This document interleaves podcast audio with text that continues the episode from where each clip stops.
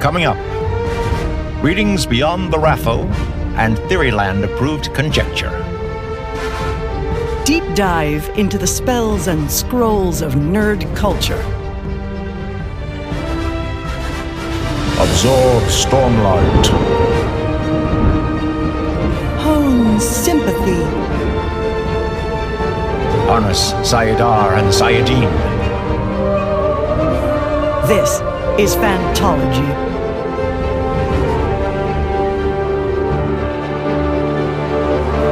You may have heard of us.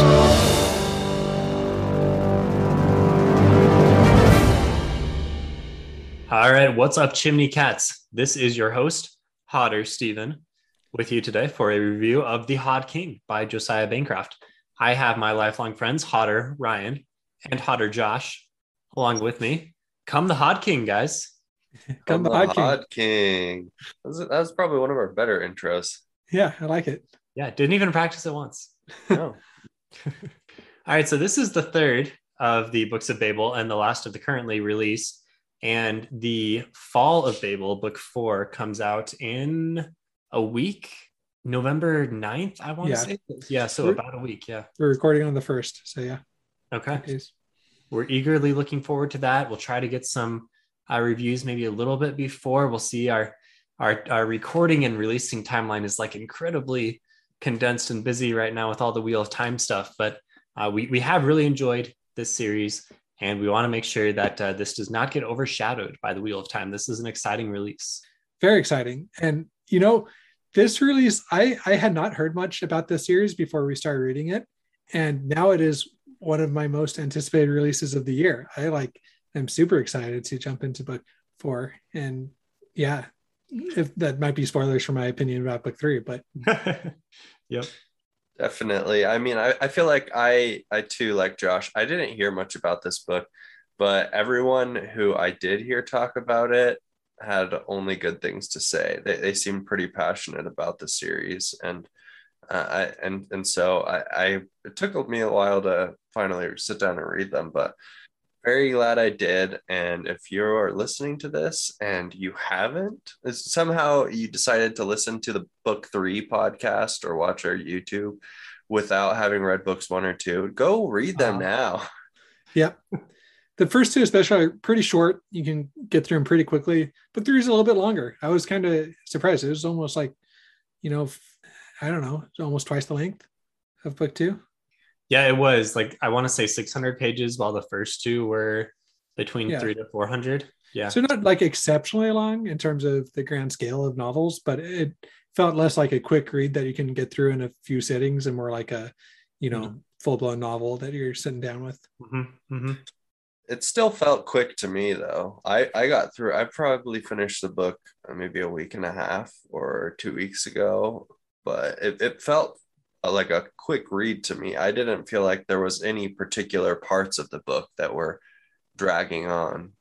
Yeah, not at all. I thought the pacing was extremely well done, but just in terms of, you know, um, the the chunkiness of it, it's a little bit chunkier boy.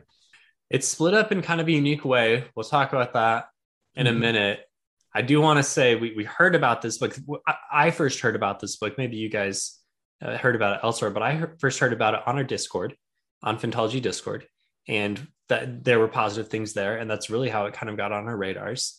So if you're looking for some good book recommendations, join our Discord. We'd love to have you there. There's a there's a good community of like-minded folks who are and you know people of different views, but uh, you know the the internet kind of comes together in a nice way on Phantology Discord, and we have some nice recommendations and um, and you know and, and some uh, contrary things sometimes, but this was uh, pretty well received all around. Yeah. Okay, so should we just get started with the with the review, book three? I don't Yeah. know if we have anything else to lead in. I don't think we need a non-spoiler section of this at all. You know, if you're listening to this podcast and you haven't like you should read book three if you haven't read book three. That's kind of the non-spoiler review, I think. There it is. Read the book. Yeah. Okay. So you kind of referenced the pacing. Let's talk about the narrative structure here a little bit because it was unique not only to the books of Babel, but fairly, I mean, not entirely unique, but it was a little different than than the usual uh, multiple viewpoints at the same time structure, which is pretty common. And it was also different than just like the linear time. And it was also different than like the flashback type of thing. It was like multiple viewpoints are all happening in successive time, and we were jumping back and forth quite a bit. So, what did you guys think of that? Because that was um, not something that I, I, I mean, I can't think of a great example. Can you think of another example that's the same? Not really. I mean, I felt like most of the time it would. I felt like for most of the book it was chunked up between you know characters.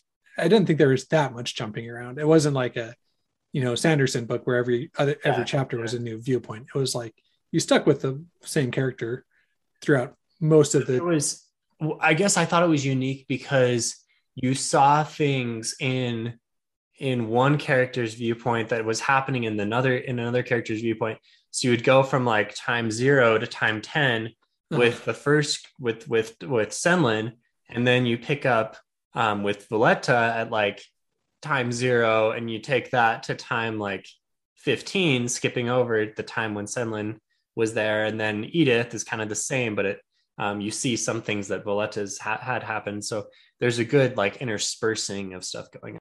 Yeah, that's a good way to phrase it. I thought it was I thought it was cool. Once I figured out what they were doing, what he was doing, I like got on board with it. You know, it was a little bit confusing, I think, for the first like after the first jump, realizing that we had gone back in time, you know, kind of making that shift in thinking. Um, took a little bit getting used to, but then once I got used to it, I thought it was fine. Yeah, I mean, I feel like this is done uh, before. I I mean, in TV shows, like uh, especially like mysteries, where it it you know there's some sort of mystery, and then you're following one person's perspective, and then it switches to a different person's perspective and their view of the events. So it wasn't totally unique. I I was actually also uh, kind of confused at different parts, and it wasn't just in the beginning. I remember being confused at um, when it was switching between um, Volet- Voleta and Iren and Edith on the ship. I was kind of confused exactly when the times were, and and so I think that that might be one of the parts that uh, we could nitpick about the book. I mean, as, as Josh had the experience, same experience and I did. I don't think it. Maybe we were both just getting a little lazy and and paying attention. But I don't know. Uh, what what about you, Steven? Did you have any experiences where you were confused about exactly where things were lining up? I did like the listening reading strategy where I would listen and then I would go back and kind of read the parts that I know I didn't fully understand. So I don't know if it's really fair to be like, that didn't make sense because I think part of it was just because of the way that I read the book, which I think is a fine way to read the book, but I maybe not necessarily what the author was entirely intending.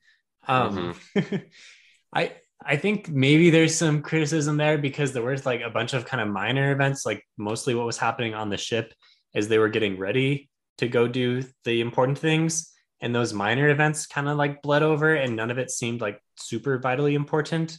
So, yeah, I could see some confusion as to like whose timeline is this? What character do I really care about here? Because it was mostly just kind of like sitting with the characters and nothing real big was happening. Mhm. yeah you would have kind of the tent pole events like the ship you know being attacked Mm-hmm. and that kind of helped frame you and where in the narrative you were but then again like senlin didn't really see that so that was yeah i feel like if there's one one for lack of a better word again like tent pole one thing where you could stake everyone saw the same event happen Yeah.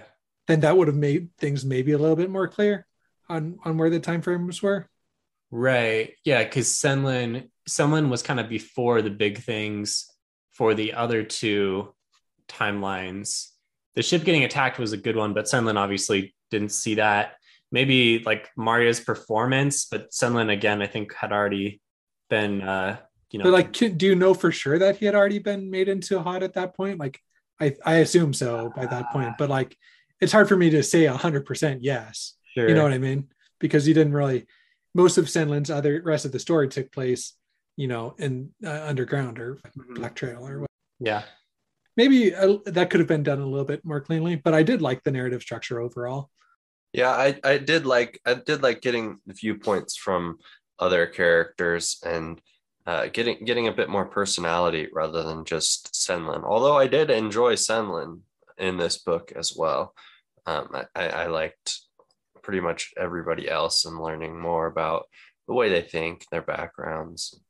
Was that different than book two for you? Because it was similar in book two with with different character POVs. Mm. This one was a lot heavier on multiple POVs, I thought. Yeah, I, I don't know. So I wasn't I wasn't in the review that you guys did on book two. So now I, I feel like I didn't refresh it in my mind immediately. So now I'm not sure exactly. Um, I mean, I want to say that book three, there was a lot more time that we were away from Senlin and his point of view. A lot more happens without knowing what's going on with him. I don't know. Would you do you guys think that's accurate or am I just misremembering Yeah. it? Yeah, 100%. Right. Yeah, yeah. And even when we weren't necessarily in Senlin's POV in book two, I felt like he was still in the happenings of what was going on. Like you weren't Yeah. totally detached from him, like you were in book three. Yeah, him being absent from the the second two thirds of the narrative, other than the Black Trail chapters, really kind of let the other characters have more room on stage on, on stage, so to speak, because like you say, uh, Ryan, in the in book two, even though the other characters had points of view, Senlin was always there, and sometimes he kind of took up all the air in the room, and so removing him really kind of gave other characters a, a chance, and so I. I think that's a good strategy. Yeah. I will say this kind of leads me into my critique of the series overall is I think that this book really kind of confirmed my suspicion that it could have been a trilogy. Like I think a lot of what book 2 did, this book did again. You know what I mean with establishing it kind of Mhm. established the same settings that were established in book 2. You know, and while book 2 did some of the heavy lifting on that, it would have been fine just in, you know, in book 3. Does that make sense? Like So the back, like which parts of book two did you not need? Like the, I mean, you need the stuff with the Sphinx and you need the stuff with, I think you need the first interaction with Marat to set up the the whole, you know, Hod King stuff, right? Like just the fact that the the fact that you think the Hod King is Marat for the first 90% of the book, I mean, Yeah. is because of the setup in book two. Uh, I, Yeah. Did you guys? I I didn't. I don't know the way that it, that was set up. That particular mystery, I wasn't really. Yeah. I didn't think that the Hod King. Right. was- Right. I, I think All right. Yeah, I, I did think it was. some- I didn't know what it was or who it was, but it was like, ah, this is just too obvious. It can't be right. I think that was I think it was cool. I think it's the the fact that some machine is in keeping with the general themes of the book. Oh, yeah. Yeah. And the whole Oh, yeah. trilobite thing, which was you know the book that someone got, and you're like, what the heck is this book? You knew it was important, but you had no idea why. Like it was a nice tie-in for sure.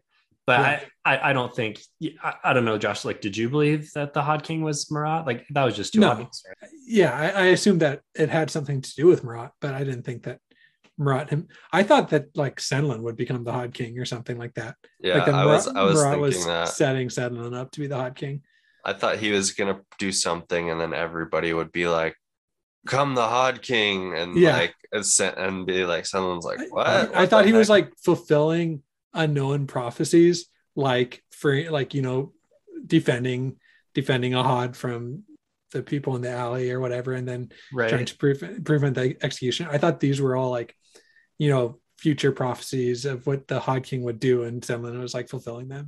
Hmm. Anyway. I, I don't think that would have been better. I like what, what Uh, happened, but that was kind of my pet theory going throughout the book. Can tell someone's been in epic fantasy lately. yeah which I, I am happy that this isn't some like chosen one series you know i'm Yeah. it's kind of refreshing that it's not So when the um, state of art gets blown up, or so you think, right at the end of Voleta's part, did you like? Did that work for you guys? Because then it starts off. You you go back in time to Edith's, and you're thinking, okay, like I know what's going to happen here at the end. Something with, bad is happening with the ship, but all of a sudden we've kind of pressed the reset button. So I could see people being like, "Oh my gosh, you know, like I, I just want to know what happens." Like it, it, it seems kind of abrupt here to, to switch keys but or uh, yeah switch keys I, I i thought i was okay with it but i did think that was kind of an interesting choice I actually got confused there. I mean, I knew so I knew what happened. I knew that Iren was walking with Voleta or running, or trying to get back to the ship, and then all of a sudden Mhm. she's she sees that uh, Commissioner Pound's ship. I'm blanking on the name. The Ararat. The Ararat fire at the balloons, and then the and then it just drops, and then it switches to Edith, and so I was like, it's like so it is this like in the future a good ways, or is this in the past? And so I I don't know. I don't know exactly how I got confused there because, but I can I see what you're saying, Stephen, where it might be a little jarring for somebody to be reading that and like get to this like almost this peak of action. Uh-huh.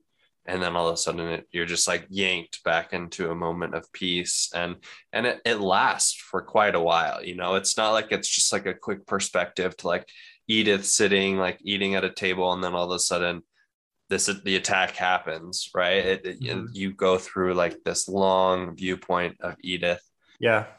i could I, I I could definitely see why that might be a little bit jarring I thought it worked well. I thought it was it it uh, got me kept me engaged.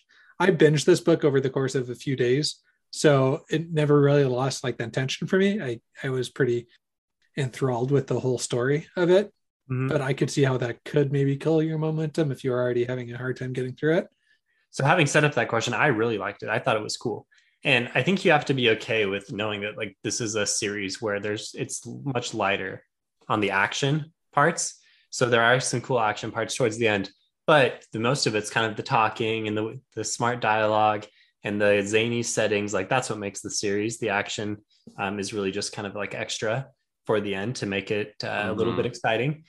But I thought it was cool because throughout the third part, like this is something that really worked for me because I, you know, we saw the ship get shot. I wasn't sure if it was going to go down or not. I, I'll, I'll, I mean, for sometimes I'm like, oh yeah, I, I knew he wasn't really dead, whatever, you know. But this was one where I wasn't sure. I wasn't sure if the ship was going to be destroyed or not. And so throughout the third book, I was thinking, okay, if the ship's destroyed, like who's still going to be on the ship? Who's gonna who's gonna potentially die here? And so it worked as I was getting towards the climax. I was like, okay, no, the ship's about to go down. Like, what's going to happen? Um, but, but I will say, once the uh, Reddleman, is that his the red Reddleman, hand? yeah. yeah, yeah, uh, his nice name. Um, once he discovered that the pinging alarm was like the levitating thing, I was like, okay, that's that's it.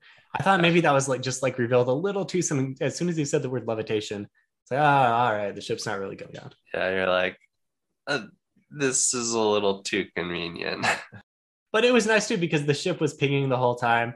You know, another like little nice thing that was set up at the beginning. The pinging, what is the pinging? Yeah. What is the pinging? And then finally, it's like, oh, the pinging is this thing that's connected to the big thing. it was pretty awesome with uh general Eichengraf. Uh, is that, is that his name Graf or Eigengraf, something like that. Yeah. yeah where he like stumbles off of the ship the only survivor and he Uh-huh. like gives them the signal to fire and then the Ararat shoots at the ship commits that war crime by targeting the balloons and the ship just drops and and then the king's uh, brother is like gloating like oh my gosh i told you so or Yeah. and then all of a sudden the ship just levitates back up and it's like Yeah. oh crap and It was a cool just moment, yeah. destroys everything that was pretty awesome that was awesome. Um, here's here's a critique kind of based off that. So I don't know how much power overall like the Pelphians or the king like have in the tower. You know, because in some ways it's implied that they're really powerful. At other times it's implied that they're like just part of the lower kingdoms Yeah. and they're not and they're kind of nobodies but i so this is Yeah, something even yeah. going into book four i'm not like sure on what to expect you They're know only level five or six. Like the beginning of the book has a little diagram, yeah and it's they're supposed to be 36. I, I think how many levels are there? I think there is a definitive number of levels at this point. I don't remember what it is, but we're definitely lower. yeah yeah i think there's for sure at least i think there's for sure 30 29 or 30 i i kind of like that it it's it's there's always a bigger fish right and so you like keep getting to the next kingdom and you're like Mhm. oh man these people think they're on top or, or when you're when they're in the baths there's like commissioner pound you're like wow, this guy's so powerful. And then you realize, oh, he's just like a henchman of the Pelphians.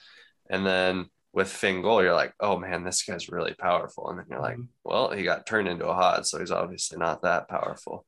and then with the Sphinx, you're like, oh my gosh, she runs the whole tower and knows what everything's about. But she's like losing all of her power. And at the end of this book, you don't even, there's something happened to her or something's going on that we don't know what. but that I, I like that's the thing that Ryan I really like that and I agree with you. But then I felt like that just kind of stopped in book three, where we kind of leveled out and we didn't really get the next layer up. Yeah. And it seems like the Sphinx is the one that's kind of running the whole. It's kind of the Sphinx versus Marat is the conflict that we have here, right? Yeah. But, but I mean, we've been clued in on these people at the top of the tower with like these rubber suits and like stun guns or, or batons. I, Mhm. And so we know that there's still some mystery left to explore. yeah, that's true. And and that's I mean, I, I get what you're saying, but the part of me that's excited is is that there's so much left to explore. He's uh, Josiah Bancroft's definitely not going to get to all of this in book four, but I could see him writing another setting in this tower as long as I mean the last book's called The Fall of Babel, so uh, hopefully the tower doesn't totally collapse. And I mean, would, come the Hod King, right? yeah, I, I can see your criticism there a little bit, Josh. Like my impression, and maybe this is what's intended, and in which case, like it wouldn't be a criticism, but my impression is that we have kind of leveled out, and like most of the remainder of the kingdoms are all kind of like similar power level. They have squabbles amongst themselves. They've all been given these these uh, bricklayer's granddaughter pictures. They're all probably like similar level of technology.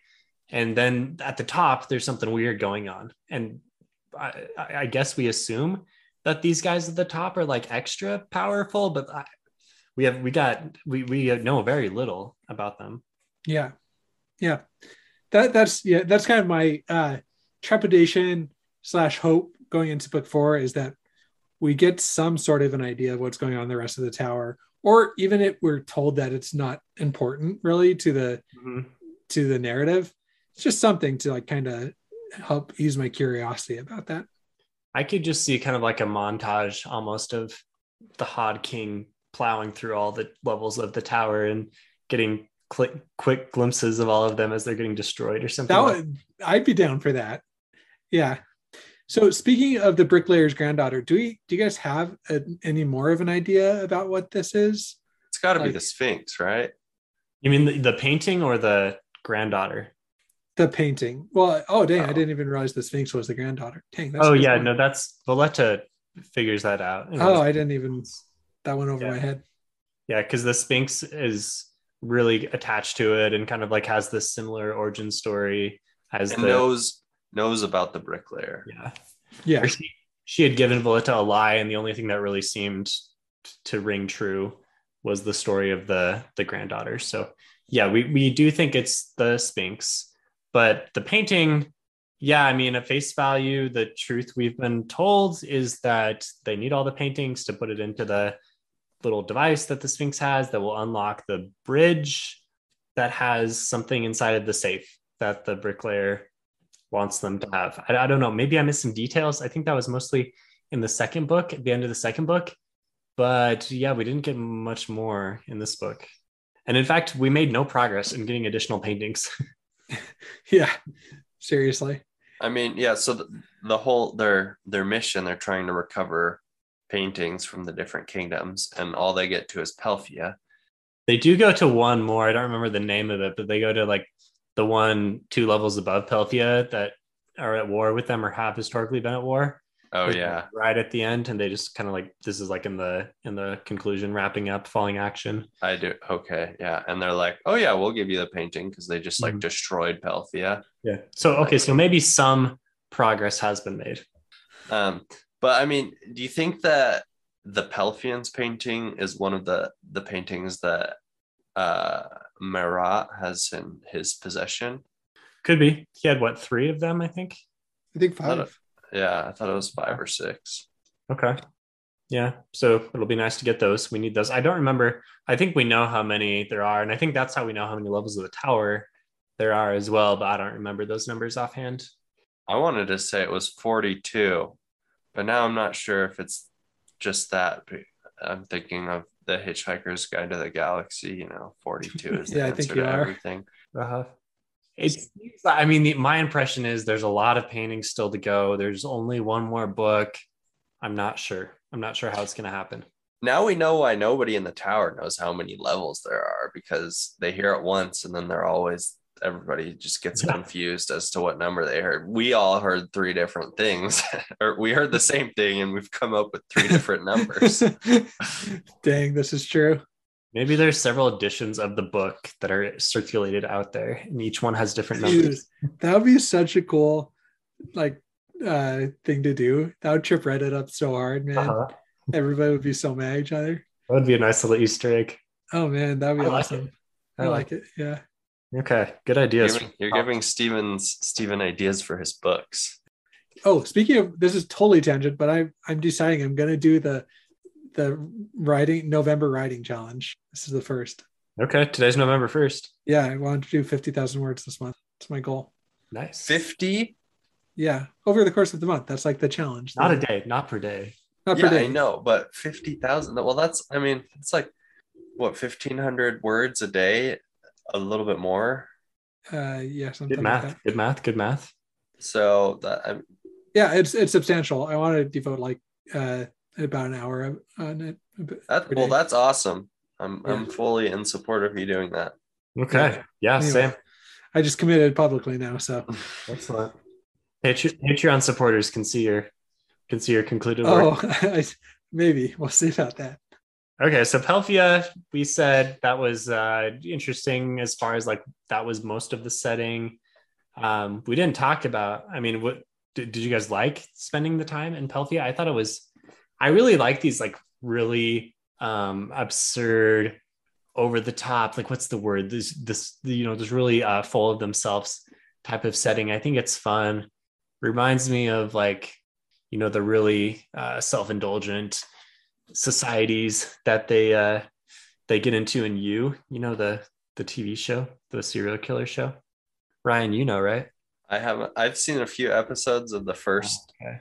the first season, but I I, didn't. I think that kind of humor is fun when you're just like making fun of a really overblown element of society i enjoy pelphia yeah, they, they party hard and they trash everything. And, and then everybody, or they have the custodians come out and clean up the streets during the night or something like that. Right.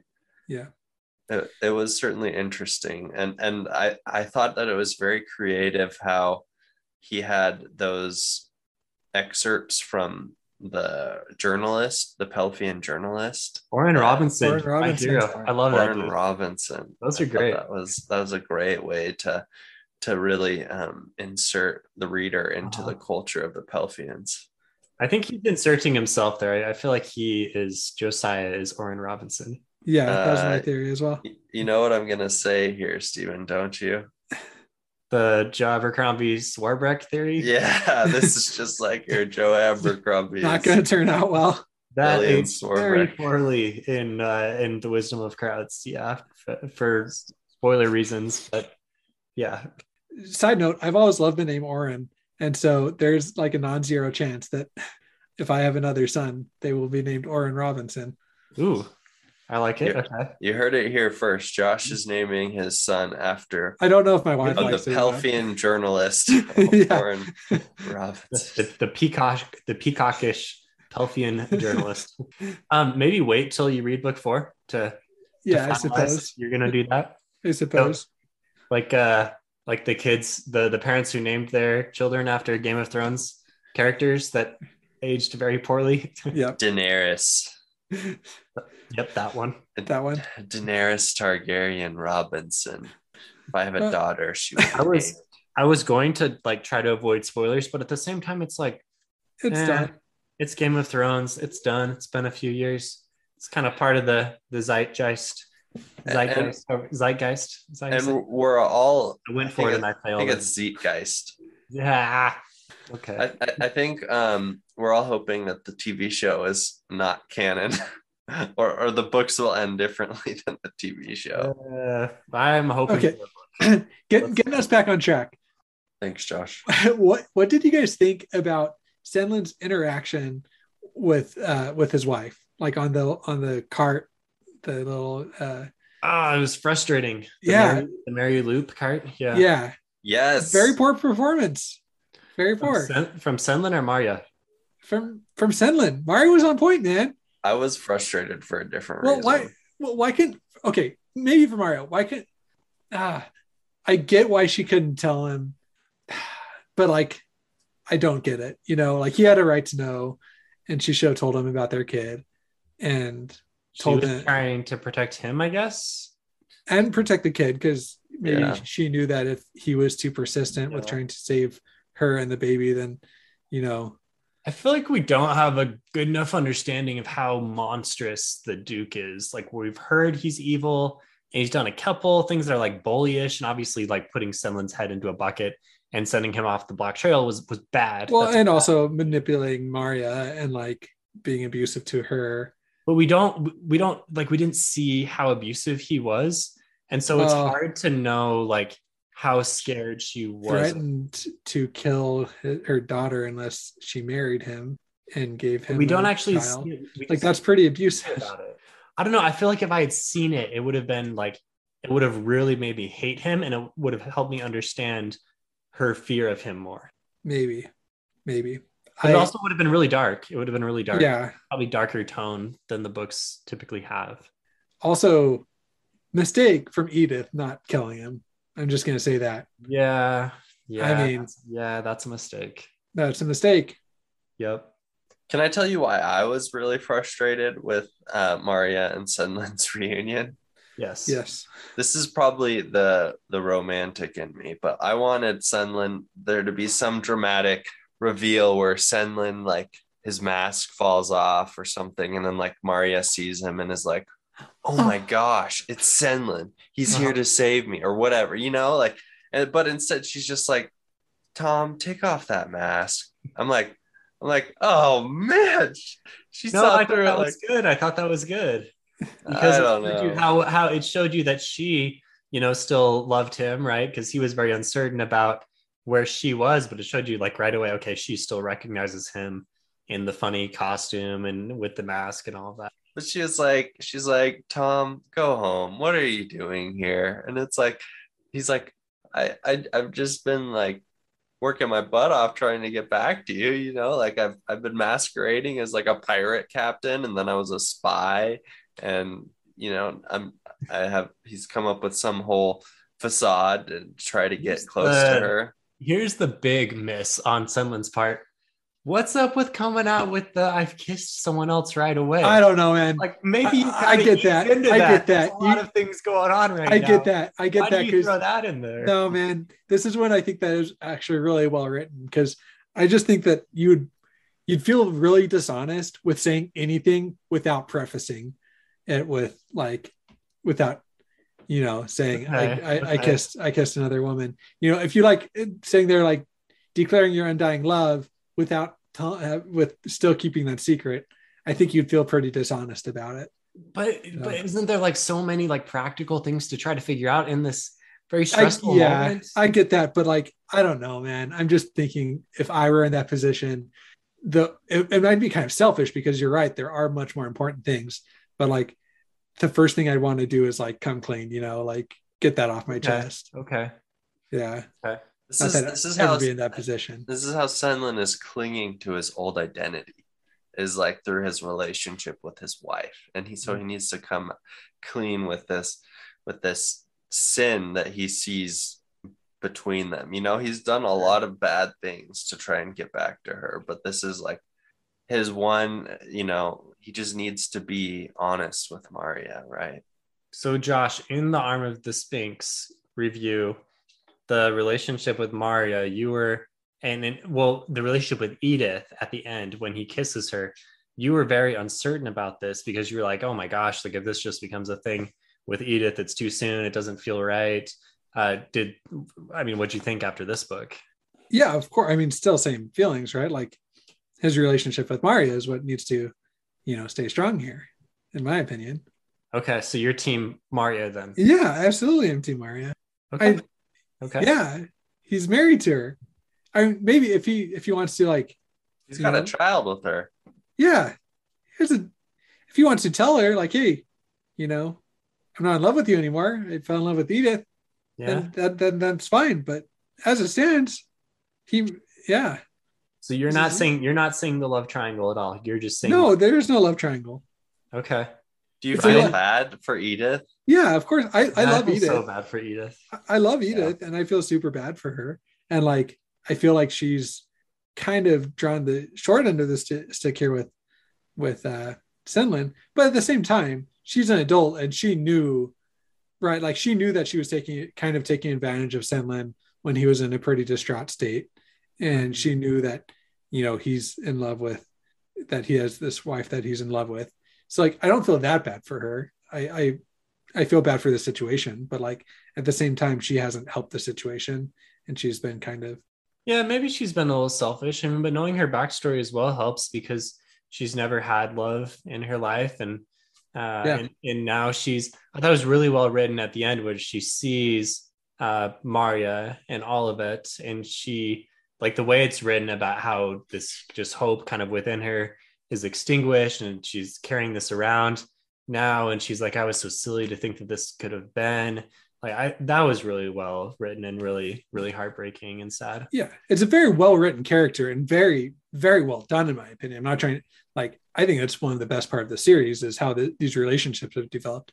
But in terms of like what I think is like ethically the right thing to do, I don't think that's really changed at all. Yeah, I agree. I, I mean, if Mario was out of reach and happily married to the Duke, then it, Mm-hmm. it would be another thing. But she was just doing it to protect all of it. This is for those of you that have seen The Corpse Bride. I watched this this Halloween with my wife because she's not a big scary movies person. So we watched The Cor- Corpse Bride that she's never seen. And there's a very similar situation where, you know, there's this guy who's engaged or promised to this girl and then gets, you know, accidentally married to the Corpse Bride. And then, you know, it's the it's a very similar situation here where he didn't really do it nobody really did anything wrong. You understand all the feelings, but there is the right thing to have happen. I guess we we, we see Sorry. what Josh requires in the fall of Babel. Okay, would what what what do you want him to end up with Edith? Are you are you team Edith here? It could be written in that way. I think I think things would have to happen. Things there would have to be reasons. Like Mario would have to die. Yeah, she would maybe she would have to die or some I don't know, Oh, maybe I maybe- don't see any way for it working out with Edith, with Maria still Yeah. alive and well. I, I mean, maybe if if Maria chooses, if Maria, I could see it. Maria choosing to go home, and Senlin choosing to stay in the tower. Without his daughter? I couldn't, I couldn't see Sen like Senlin's gonna choose his daughter over anything. Yeah, I you would hope so, but like maybe he has maybe he gets tied to the tower somehow, so he's like not able to leave. He he's such a he's such an emotional uh and and you was a character that values these relationships so much i couldn't Yeah. it would seem so out of character for him to like choose the tower I- I- choose but I'm thinking he might have some like physical dependence. Maybe he like, you know, will die without the the stuff from the Sphinx. You know.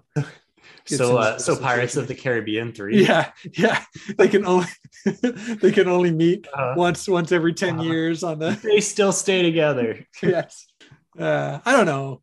So I could I could see. I I think that uh, Josiah Bancroft is a good enough author that he if he if that's the direction he wanted to go, he could come up with a compelling situation in Mhm. which Thomas and Senlin or Thomas and uh, Edith end up together without Maria dying. I trust him to do that, but like I just don't really think that's what's going to happen. yeah i agree. I agree. Okay. Should we talk about the black trail? It's kind of a fun one. It's something that's been hinted at for two books. We knew. I i mean going in i feel like reading the first book and maybe maybe the second book maybe not the first book but once you kind of figure out that there's hods and they travel this black trail thing I- feel like one of my like if i had to make predictions if i had to go back in time and like honestly say the, a prediction I would make would be that Senlin becomes a Hod and travels the Black Trail. I feel like that was always something that was going to happen. And so we see it here. And I thought it was cool. I thought it was a fun setting that what didn't like there wasn't a lot of pages spent on it, but it was really well realized. Like Bancroft does a really good job of once again creating these really cool visual and unique settings in my mind at least. One of one of the things that I thought was really cool about the Black Trail. I mean, you've heard lots of horrifying things about what happens to the Hods, and uh, it's hard. It's hard, like, to actually create something that's as that's as horrifying as the readers would imagine it to be. You know, Yeah. without describing it. And one of the truly horrifying things that I thought uh, happened there, which was unique, is how they all have their debts tied to them. And you're never supposed to tell anybody else how much you owe because if you owe like a very small amount that's like very desirable. And so people will like literally murder you so that they could trade out their debt for your debt. Um, and so you know it's one of those things that brings human nature he brought human nature into the black trail. And i mean of course it's going to be horrifying because of the circumstances and like you know there's there's going to be lots of crime but i don't know i thought that was a very creative touch to um, the Hods and the Black Trail. Yeah, I agreed. Like the idea that if you owe, what was it? If you owe a lot, or no, if you owe a little bit, then you're more of a target to be, Yeah. yeah, to have your your debt taken from you. And so Senlin was supposed to say that he owed a lot. And uh, yeah, it seems like people who were, you know, if you were to stuff a Pelphian into the Black Trail, they would not survive very long. It's something that you really have to be like pretty uh, weathered as far as life goes to survive. It's something that it makes sense that Finn Goll is thriving there because uh, this guy is probably good at kind of just worming his way into every part of society wherever he is. Mhm. I've I've got to say though about the Black Trail, it doesn't seem like an efficient way to run uh, to, to have slaves. That, Like just the whole thing where you basically Yeah. like kick some slaves out of a gatehouse and you're like, all right, you take that up to like I don't know five levels up and you'll get paid up there. And so then you, I, I feel like supplies would just get like stolen and lost all along the way without any oversight. Well, it's clearly what's happening with uh, Marat's group of zealots. Yeah. Yeah, I mean, nothing in the tower is, I, I would not call any of this efficient. I, I don't think, I mean, the ideas kind of make sense like, oh, we're heating things here and we're changing fuses here and we're creating power here. The ideas are cool. I don't, I don't think the science really uh, plays out, but um, it's fun to think Yeah. there's a, there's an economy of the tower behind the scenes. Can I just share another thing that kind of brought me out of the story a little bit was how abysmal Senlin's performance was sometimes and how amazing it was other times. Okay. So like the how fooled he was with um with With Duke Pell. with Duke Pell. Foolish, right? Like, come on. I maybe I understand that he wanted to be convinced that Maria had a good life. Maybe I can I can you can convince me of that. But come on, like do some research. It's it's not hard to see that this guy is like a bad guy, right? And then he goes from that abysmal performance to like now kind of finagling his way into the top echelons of the Hod Empire and Marat's inner confidence. You know what I mean? Like, I just feel like his ability levels kind of sw- swung a bit um, All right, to let me- opposite ends of the pendulum here. Let me explain this to you. How Okay. it happened, at least in my mind. Okay, All yeah, right. no, this because this I want I want this So- explained. I think that after so despite despite everybody thinking it was or even Thomas thinking it's a bad idea, he went to go see that play with um that they made about Maria's history. Uh-huh. And I think it was pretty obvious to us as readers that this isn't what ha- like there were some like more intimate details, but like even Maria as a person, the person he married wouldn't do that. Like she wouldn't tell this whole story with the intent to disparage uh, Tom. Like even if she was happily married to the Duke, she's just not that type of person. But I think that just the combination of circumstances and his lack of finding his wife, I think that he was becoming depressed, and this just kind of accelerated and and and played upon his depression, and so uh, he because of that he became susceptible to these thoughts that you know Maria's happy without me, she doesn't want me, and so he was like tricking himself into thinking like maybe the Duke is like a good person, maybe my wife is happy with him, and even though like it doesn't make sense logical sense to people outside of it i think that this depression is just all playing into his mind. And then later on he puts things together with his daughter with all of it and because mm-hmm. of that he learns like why he needs to get back and he gets his drive back. And so he he he he becomes competent again because he has something to work for again. And he hasn't really lost hope and given into his depression. And said he's gotten back out of it.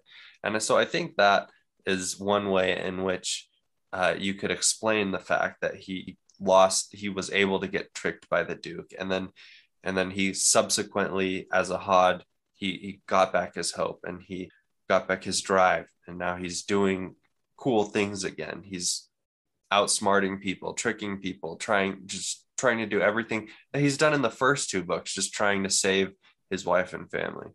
Okay. Yeah, I, I like it. I think I wasn't ensconced enough in his mental state, but I think that's yeah. a good explanation. And I mean, I think some of these are like, uh, I'm just re- maybe reading into things, but I mean, sometimes you got to put yourself in the character's shoes and explain things. Yeah, kind of like Kaladin and Stormlight. Like he has yeah. some yeah performances that are much better than other performances. Keeping yeah. it spoiler free. Okay. Yeah, I like that, Ryan. Yeah, makes sense. Yeah, it's easier for us as readers to be like, obviously, you know, Maria still loves you. Like, yeah, like she starts off by kissing you on the on the roller coaster, and then uh, you know, none of these details are really adding up. But for him, yeah. Okay. Um, let's talk about the Voleta parts in the middle. So one thing that I was critical of in the second book was I didn't love her character. I was just confused. Like, how old is she really? Even though, like, she, she just like her general maturity seems to be all over the place. I liked her more in this book. I liked her in this book. Yeah. I thought that it was one of those things where she she kept an air of innocence about her that finally caught up with her in like a really sad and tragic way, you know? And I thought that that was demonstrated really well. And I'm really interested to see what happens to her in book four. You mean with uh with like the prince? Yeah. Her just assuming that she was still kind of untouchable. Mm, like yeah. she'd be able, you know, to get out of any situation she was in. I mean, I, I think that's true. I, I, I don't think she is totally naive. I mean, she did talk to Iren about it, but like you said, she did continue moving forward and she just, I'm going to be okay. Like, it didn't even cross her mind. Maybe he has a gun that I don't know. It was really shocking to read that, right? When you're like, oh my gosh, like Voleta is yeah. actually going to have to like kill this guy. Um, and then he just like shoots her. I thought she might have died. Yeah. Yeah. I thought she was dead. Which is like pretty well done because usually you're like, eh, the character's not really dead. They're gonna get out of it somehow. But I, I honestly thought she was gonna die. And regardless if she doesn't die or not, there are going to be consequences for this. You know, mm-hmm. it's like pretty apparent that there's going to be. And I, I thought that the one the one chapter they spent with the backstory of her like walking across that, you know, the thing over the train or whatever it was. I thought I that, that, was I think that was Arm of the Sphinx. Was that Arm of the Sphinx? I think so. Okay. But keep anyway. on going. Yeah, I, th- I just thought that that was a good, kind of a good foreshadowing in the fact that, you know, she would move on things and see things as like they really were after the fact. Mm. But in in the moment, she would let her whole worldview be encompassed by uh, completing this one task. And for in this part, it was the fact that she was going to find Maria and figure out the truth, and nothing could prevent her from doing that, you know. But that wasn't that kind of stopped being the case. Yeah, she's got a huge invincibility complex. Obviously, as someone who's like running out on rooftops and um, doing things that get other characters killed, copycats killed.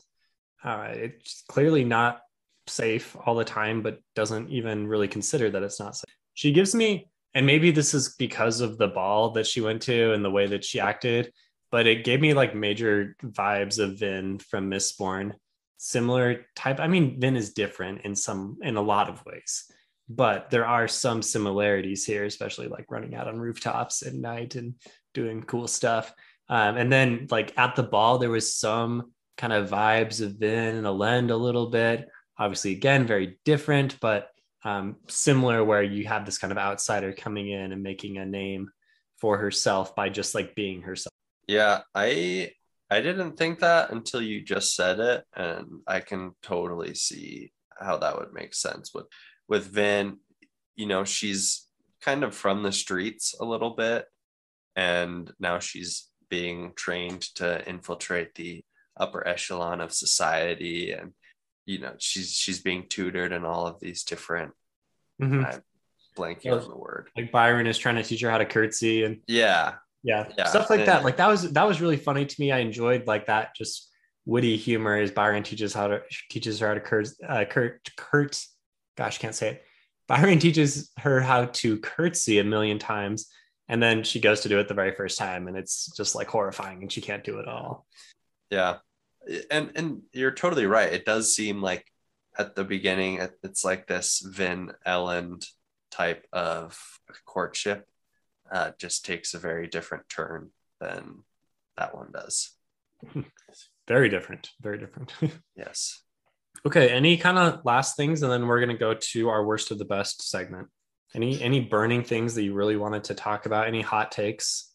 Um, I have some hot takes as uh, I have a good analogy that I'd like to share with our listeners and viewers. Please share. Please share. So, um, the Tower of of Babel. What what's a good real life example of that? Well, my answer is Disneyland. I it's like this it's like this trap that you know you hear so many wonderful things about. I actually just went to Disneyland this past weekend. The happiest So- on earth. Yeah, that- exactly. You know, there's probably uh, a, something similar to the Everyman's Guide to the Tower, except for Disneyland. And then you get to you get to Disneyland, and you're charged an arm and a leg just to get in, and then everything there is just like, you know, uh, that you have the merry-go-rounds, like the Merry Beer Me Beer Me Go Rounds or They whatever. at Disneyland Well, you can buy it, but they don't. or the children.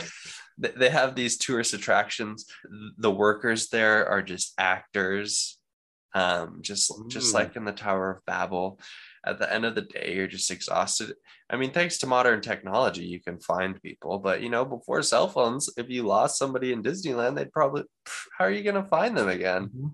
so it you know there's a lot of similarities at the end of a weekend of disneyland i was so tired my son was sick we get home at like one in the morning i have to go to work the next day i'm like man i just paid money for this weekend I heard it. It costs a thousand dollars on average for a family of four to go to Disneyland. Ooh. yeah fortunately um it was our christmas present uh like two years ago for these tickets so we didn't my wife and i didn't have to pay for our own price of admission and our son is so young that we didn't have to pay for him either um but i mean it just seems like sure disneyland it is there are some upsides to it it's not all bad but i could definitely see some similarities to the tower So you lose your kid at Disneyland, and 20 years later, you have Tarzan. yeah Nice analogy. Disneyland, aka the Black Trail. I can see it, but I don't think I have any parting shots. Um, other than I kind of agree with Ryan on the Disneyland uh, is the tower comparison. oh man, people are gonna hate us. People Okay, love Disneyland, guys. I know a lot of people who love Disneyland. Yeah, I mean, you know that one guy who loved the parlor, right? In, in the story, he was just like so excited. He's like, Mm-hmm. "Oh my gosh, I'm so excited to be an actor in the show." And someone's like, "What? Like, what do you, what do you mean?" And then and then he gets put in the same group as Senlin. You know, he's he's the he's the younger bachelor who's who's cheating on the older guy, and he's like so excited to act, and he's just having the time of his life. And then boom, he dies because of that crazy uh, the crazy older guy who were all like, "What the heck? Why? Why did he?" You're do saying that?" you're saying this could happen at Disneyland? No, I'm saying that there are people who are excited about the tower. Yeah, And yeah, yeah. there are people who love love Disneyland too. Okay. On that note, worst of the best. Maybe Disneyland is the worst of the best for Ryan, but come up with another one, Ryan. The worst of the best. With so many exemplary moments in this book, it's almost unfair to nitpick. But that's the segment. It's the pimple on the princess, the stain on the satin, and the terror before the triumph. The unfortunate portion of an otherwise stellar performance. Someone has to point it out. Okay, I have a good worst of the best. So I'll go first. Yes, please. And this, I don't, this isn't really nitpicking about the structure of the plot or the writing or anything like that. Maybe it's just something that's wrong with me. I'd like to hear your guys' thoughts. But as part of this world that uh, Bancroft has created, he's introduced us to different types of creatures like the chimney cats, um, the spider eaters, uh, the spiders. There's there's lots of things that uh, oh the the what whatever lots of creations from the Sphinx. It's like some Um, slugs that are in the basement, I think. Yeah. yeah all all sorts of different things and as i'm listening to it i i, I realize that i have a lot of times become maybe a bit my imagination is limited i like to look up like artwork that other people have made on these or or you know like artwork that in these special editions of books that come out because Okay. I, I have trouble visualizing these. And so bancroft has created this this unique world you know it's very similar to our own and then with some cool little twists to it. And this tower is awesome. Um, but then I, I just struggle to visualize it.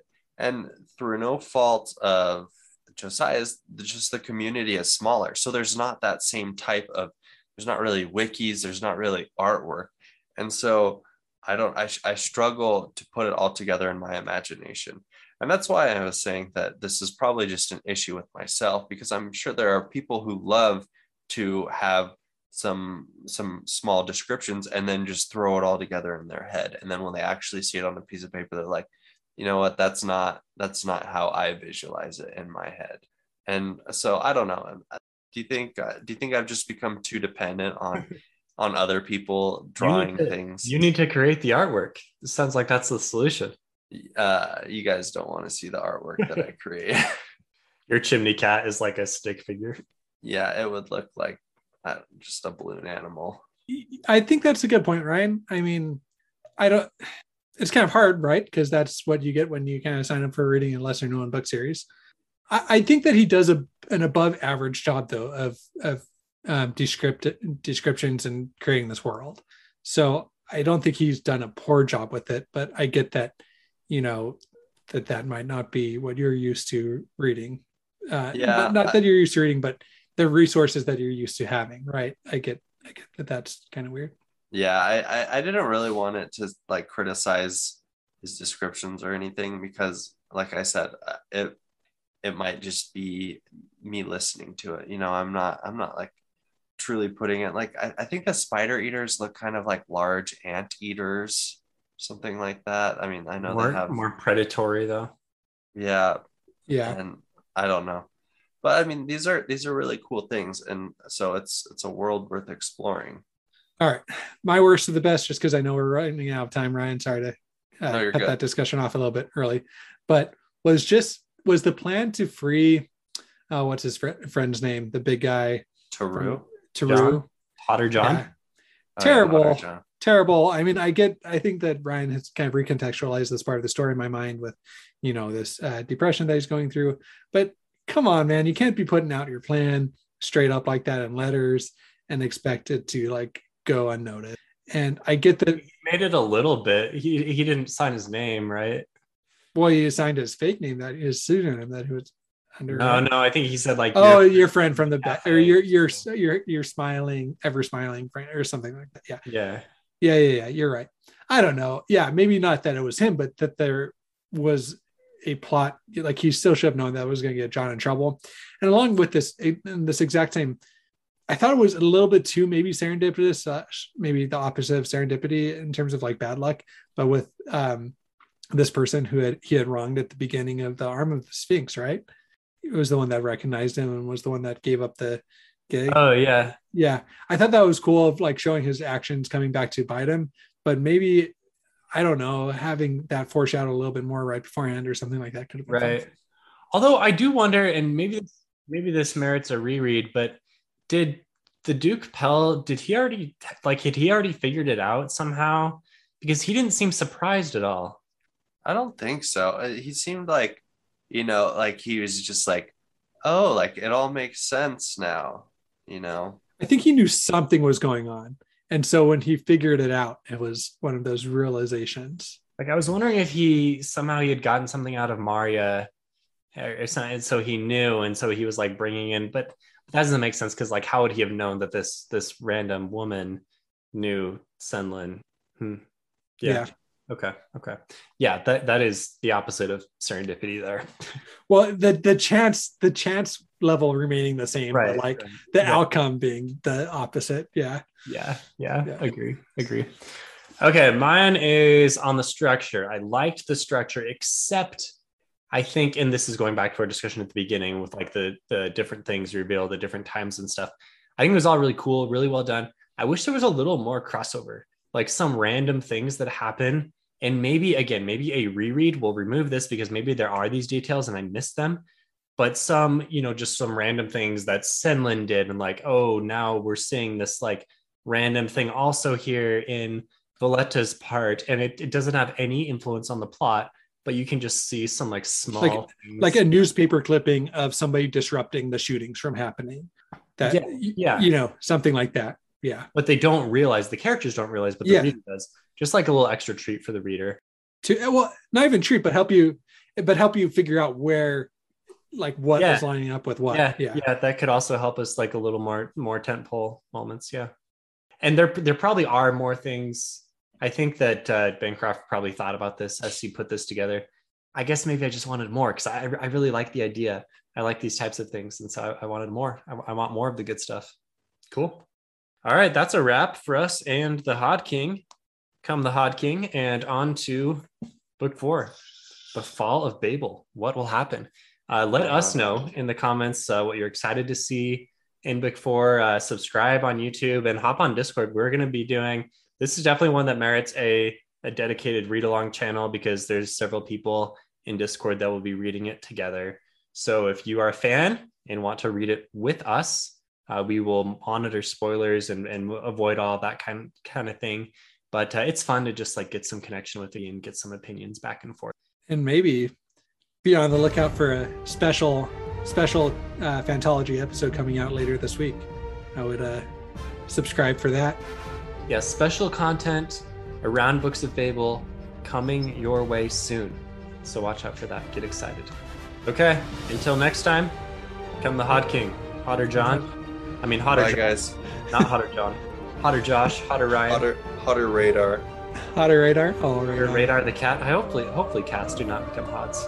Ryan, this might be He's a the thumbnail. librarian. He's the librarian. yeah oh it's the oh, oh. all right All right, on that note, see you guys later. see you guys Bye.